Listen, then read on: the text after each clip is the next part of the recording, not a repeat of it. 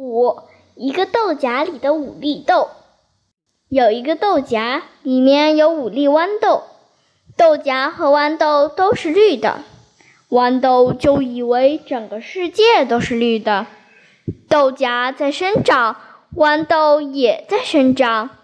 豌豆按照它们在家庭里的地位做成一排，太阳在外边照着，把豆荚晒得暖洋洋的。这里既温暖又舒适，白天明亮，夜里黑暗。豌豆坐在那儿越长越大。他们想：我们得做点事情啊！难道我们永远就在这儿坐下去吗？他们中的一个问：“老这样坐下去，我们恐怕会变得僵硬起来。”我似乎觉得外面发生了一些事情，我有这种预感。许多天过去了，豆荚变黄了，这几粒豌豆也变黄了，整个世界都变黄了。他们说。忽然，他们觉得豆荚震动了一下，豆荚被摘下，跟许多别的丰满的豆荚在一起，流到一个口袋里去了。我们不久就要被打开了。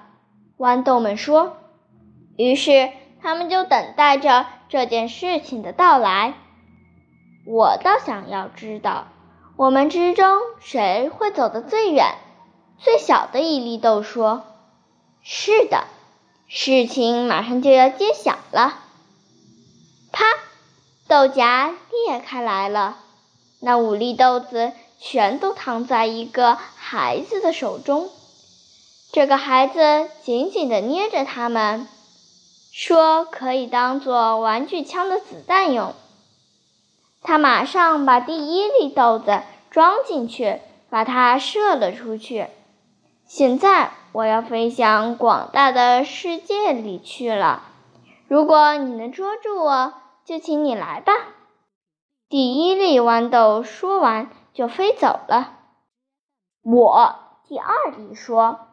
我将直接飞进太阳里去，这才像是一粒豌豆呢，而且与我的身份非常相称。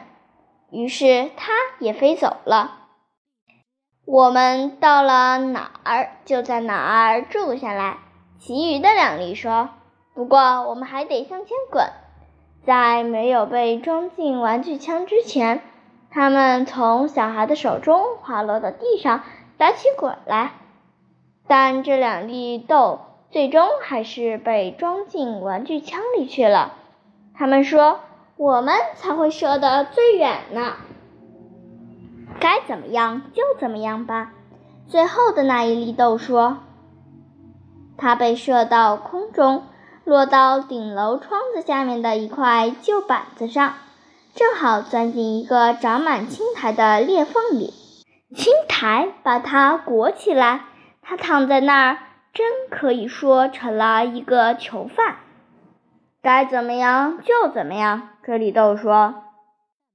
在这个小小的顶楼里，住着一个贫苦的女人，她有一个独生女儿，身体非常虚弱，躺在床上一整年了。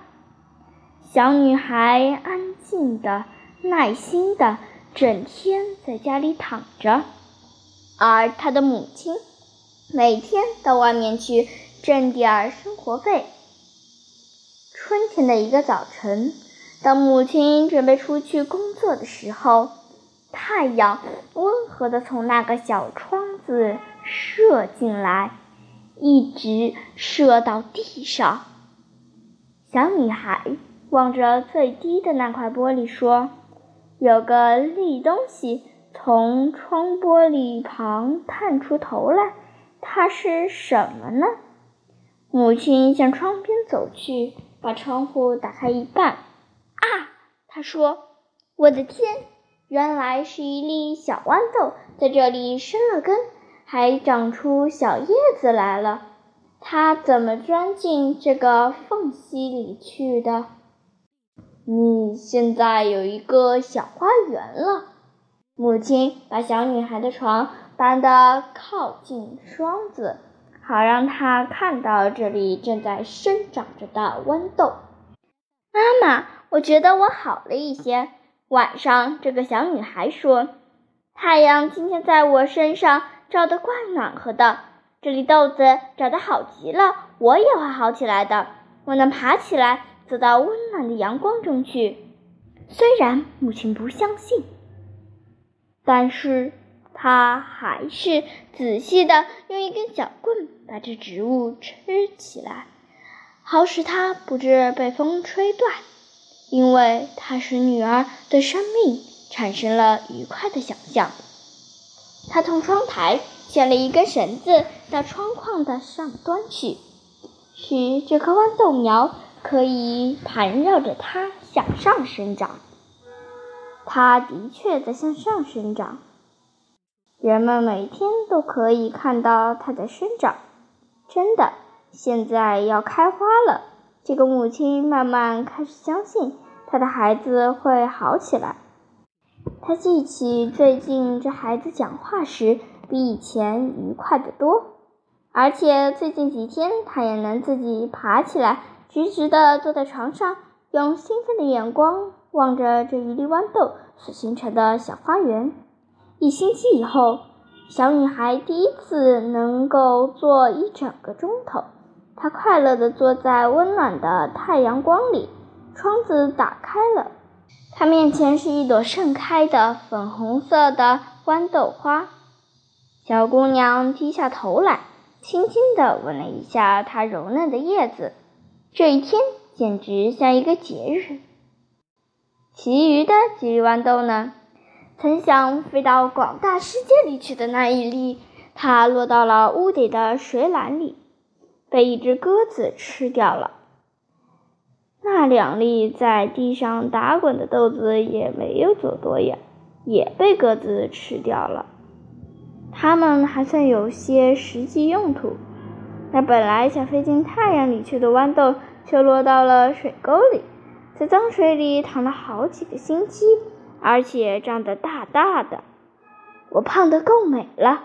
这里豌豆说：“我胖的要爆裂开来了。”我想，任何豌豆从来不曾，也永远不会达到这种地步的。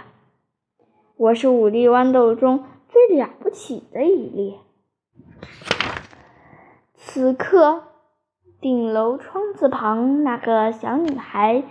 她的脸上洋溢着健康的光彩，她的眼睛发着亮光，正注视着豌豆花，快乐的微笑着。